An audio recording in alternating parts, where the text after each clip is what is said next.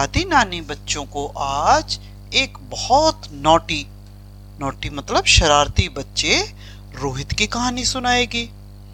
रोहित बहुत शरारती लड़का था। उसकी शरारतों की वजह से स्कूल में सभी परेशान थे। उसकी मम्मी ने उसे कई बार समझाया, लेकिन वो तो अपनी मम्मी की बात एक कान से सुनकर दूसरे कान से निकाल देता था। बिल्कुल कोई नहीं सुनता था। एक बार स्कूल में एक जादूगर जादू के खेल दिखाने आया।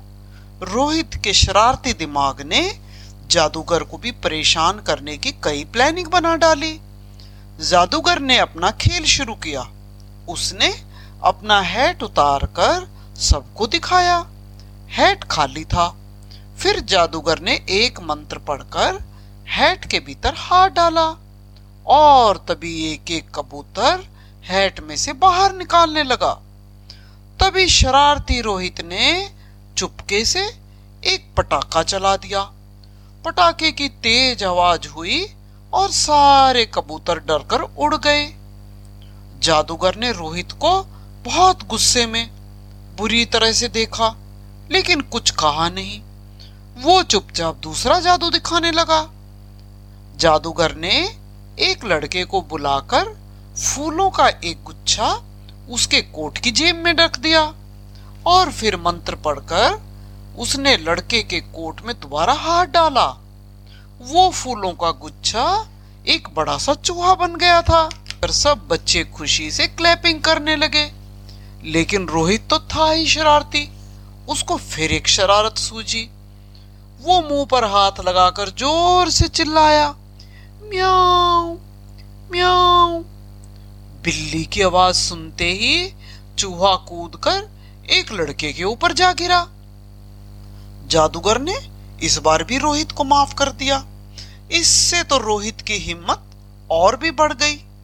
वो लगातार शरारतें करता रहा।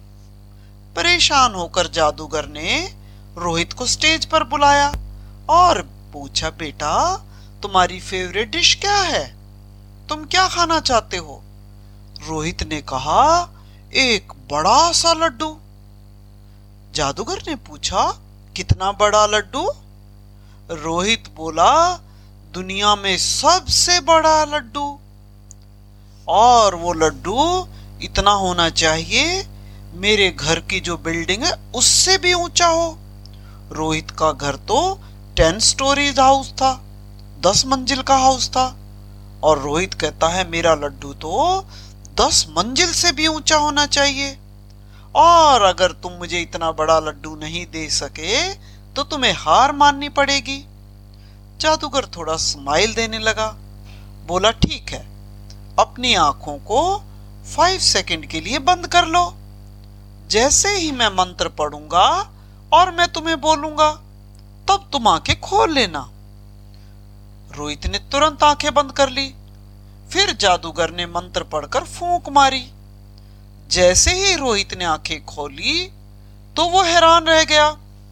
उसके सामने बहुत बड़ा लड्डू रखा हुआ था, और वो तो ऐसा लग रहा था जैसे आसमान को टच करने वाला है। लड्डू के ऊपर चढ़ने के लिए सीढ़ियाँ लगी हुई थी। अरे बाप रे बाप, इतना बड़ा लड्डू! रोहित का मुँह हैरानी से खुला का खुला रह गया। लड्डू तो रोहित की फेवरेट डिश थी। उसको लड्डू खाने बहुत पसंद थे। जादूगर ने कहा, ये लड्डू सिर्फ़ तुम्हारा है। तुम चाहो तो इसके ऊपर चढ़कर इसे खा सकते हो। सच! रोहित खुशी से उछल पड़ा और दनादन सीढ़ियाँ चढ़ने लगा। कितनी सारी सीढ़ियाँ थी। चढ़ते चढ़ते उसने देखा सारे बच्चे लड्डू खाने के लिए बहुत ललचा रहे हैं। लेकिन रोहित ने सोचा, किसी को अपना लड्डू टच भी नहीं करने देगा। वो तो चढ़ता ही जा रहा था। पूरी हंड्रेड सीढ़ियाँ चढ़ने के बाद वो लड्डू के ऊपर जा पहुँचा। लड्डू की खुशबू से उसको बहुत तेज भूख लग गई थी। उसने तुरंत ऊपर चढ़कर अपने जूते नीचे फेंक दिए। क्योंकि जूते लेकर तो लड्डू के ऊपर नहीं चढ़ना था। और फिर सोचा कि अब मैं लड्डू खाऊँगा। खुशी में रोहित लड्डू के ऊपर कूद पड़ा। दूसरे ही पल वो चिल्लाया, हाय, मर गया, हाय, जल गया। क्योंकि लड्डू एकदम से फ्रेश था और वो बहुत गर्म भी था। जादूगर ने नीचे से पूछा, अरे रोहित, क्यों चिल्ला रहे हो? क्या हुआ? रोहित बोला, ये तो बहुत गर्म है। मेरे हाथ पैर जल रहे हैं। अरे ताज़ा ताज़ा लड्डू है, गर्म तो होगा ही। किसने तुम्हें कहा था तुम मूर्खों की तरह इस पर कूद पड़ो? जादूगर ने उसको डांटा। बोला, भाग के सीढ़ी पर खड़े हो जाओ, नहीं तो तुम पूरे जल जाओगे। रोहित को अपनी गलती समझ आ गई और तुरंत वो आकर सीढ़ी पर खड़ा हो गया। थोड़ी देर में उसके पैर कुछ ठीक हुए। उसने कहा, जादूगर जी, जरा लड्डू को ठंडा कर दो। जादूगर ने हाथ हिलाकर मंत्र पढ़ा। अगले ही मिनट लड्डू ठंडा हो गया और रोहित एक बार फिर उसके ऊपर कूद पड़ा। लेकिन इस बार तो ठंड के मारे उसकी कपकपी छूटने लगी। रोहित को लगा जैसे वो किसी पहाड़ की बर्फ़ वाली चोटी पर पहुँच गया है। ठंड के कारण उसका सारा शरीर जमने लगा। भागकर उसने सोचा, मैं सीढ़ियों पर चढ़ता हूँ। उसके पैर ठंड से बिल्कुल सुन हो गए थे। रोहित ज़ोर ज़ोर से चिल्लाने लगा, बचाओ बचाओ बचाओ! जादूगर ने पूछा, अब क्या हुआ? रोहित ने कहा, यहाँ तो बहुत ठंड है। मेरा सारा शरीर ठंड से बिल्कुल जम गया है। जादूगर ने कहा, अरे, तुम्हें ने तो कहा था लड्डू को ठंडा करो। लेकिन रोहित बोला, मैंने इतना ठंडा करने को थोड़ा ही ना कहा था। इसको तुम खाने के लायक कर दो, नहीं तो मैं ऐसे ही मर जाऊँगा। जादूगर ने फिर मंत्र पढ़ा। अब तो लड्डू बिल्कुल ठीक हो गया, ना गर्म था, ना ज़्यादा ठंडा। अब बोला, रोहित ने कहा, ठीक है, अब इसे खाने के लिए एक चम्मच भी भेज दो तो मुझे मज़ा आ जाता।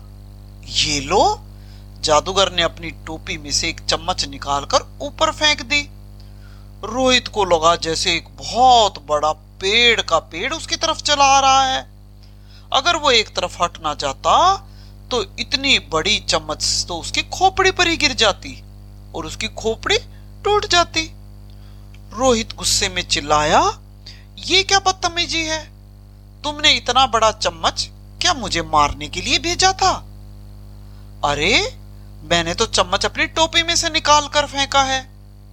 ये तो लड्डू के साइज़ का अपने आप ही हो गया है। इसमें मेरी क्या गलती है? रोहित अब तो बहुत बोर हो गया था।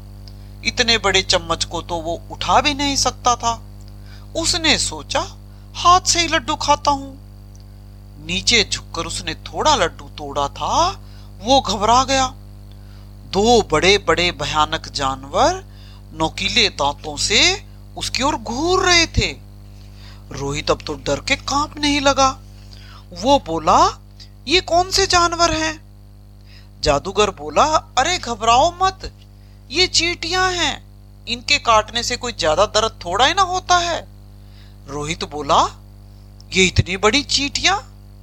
जादूगर ने कहा, भाई, लड्डू के साइज़ की ही तो चीटियाँ होगी।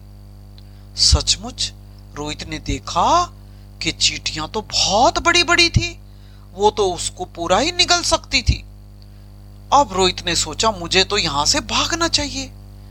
जो ही वो भागने के लिए पीछे मुड़ा, उसके तो होश उड़ गए, क्योंकि वहाँ से तो सीढ़ी भी गायब हो गई थी, और वहाँ पर एक बहुत बड़ा सा बोर्ड लगा हुआ था, जिस पर लगा था, लिखा हुआ था, मुझे देर हो रही है, इसीलिए मैं अपनी सीढ़ियाँ लेकर जा रहा हूँ। तुम ये सारा लड्डू खाते रहो और जब लड्डू खा जाओगे तो अपने आप नीचे उतर जाओगे। तुम्हारा दोस्त जादूगर। अब तो रोहित की हालत बहुत खराब हो गई थी। दोनों चीटियाँ उसकी तरफ़ चली आ रही थी। अपनी जान बचाने के लिए रोहित इधर से उधर भागने लगा, लेकिन उसके पैर लड्डुओं में धस जाते थे। जल्दी ही चींटियों ने उसको पकड़ लिया। एक चीटी बोली अरे मीठा खाते खाते तो हम बोर हो गई हैं। चलो, आज तो अपना टेस्ट ही चेंज कर लिया जाए। एक चीटी ने रोहित का को सूँगा दूसरी चीटी बोली, अरे, ये लड़का तो लगता है बहुत टेस्टी है। आज इसकी पार्टी करते हैं। अब तो रोहित समझ गया, जादूगर ने उसकी शरारतियों का बदला लिया है। डर के मारे रोहित ने आँखें बंद कर ली। और भगवान से प्रेयर करते हुए बोला, हे भगवान, किसी तरह आज मेरी जान बचा लो। आगे से मैं कभी किसी को तंग नहीं करूँगा। अगले ही मिनट चीटियाँ, लड्डू सब गायब हो गए और रोहित एकदम से आकर स्टेज पर आ गिरा, जहाँ पर जादूगर सबको जादू दिखा रहा था। अब वहाँ पर सन्नाटा था। जादूगर और सभी ऑडियंस जा चुके थे। रोहित को कुछ समझ नहीं आ रहा था। ये सच था या सपना था? लेकिन रोहित ने डिसाइड कर लिया, चाहे ये सपना हो, चाहे सच हो, मैं तो अपनी शरारतों को छोड़ दूँगा। और बच्चों, रोहित ने फिर शरारतें करना छोड़ दिया।